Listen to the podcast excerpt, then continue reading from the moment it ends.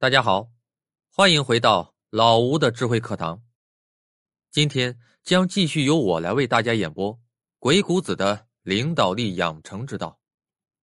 身在职场中的朋友们，想必都很熟悉这样的场景：一边领导打来电话问进度，另一边客户催一个条件的回复。这边有个会议马上要开始，手头还有些杂事没处理完毕。这时候，不擅长做计划的人就会把自己搞得焦头烂额，加班成为家常便饭，可谓是苦不堪言。为了摆脱这样的局面，做好计划与执行管理是必须的。鬼谷子在第十篇谋篇中提到：“凡谋有道，必得其所因，以求其情。”鬼谷子认为，凡是筹划计谋，都要遵循一定的法则。一定要弄清缘由，以便研究实情。因为审得其情，乃立三仪。三仪者，曰上，曰中，曰下。参以立焉，以生其。其不知其所拥，始于古之所从。就是说，必须根据研究出来的实际情况来确定三仪。三仪就是上、中、下三种应对方案。三者互相穿插渗透，就可谋划出出奇制胜的计谋，而这种奇谋是所向无敌的，从古到今都是如此。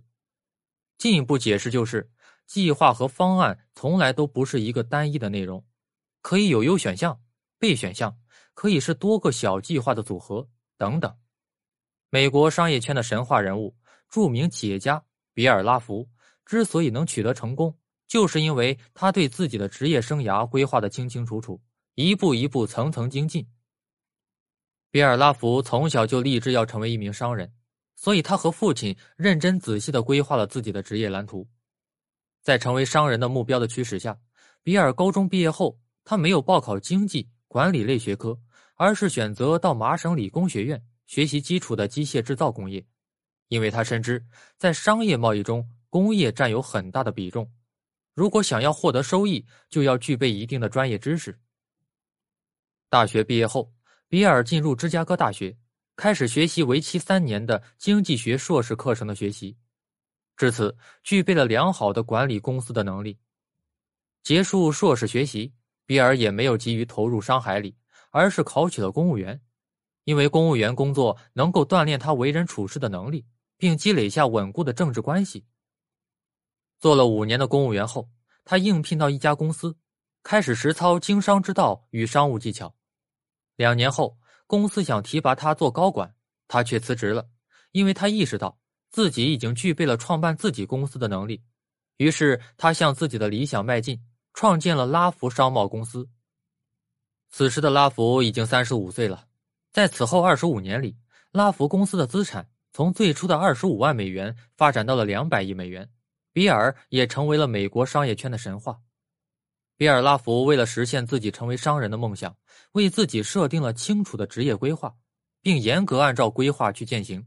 学习机械，学习经济与管理，任职公务员，积攒人脉，积累实战经验。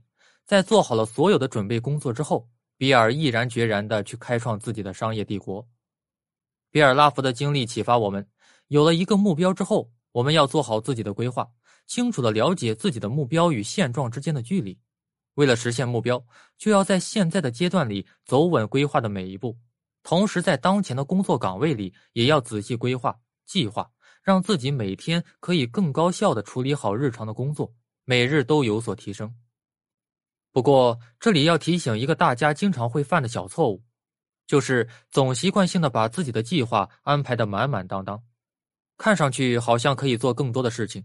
其实这样是不可取的，因为实际中总会出现意外突发事件，所以我们要给自己的计划留些空档出来，着眼于框架性的方面，把握住大的方向不动摇就好，给具体执行留出来一定的灵活空间。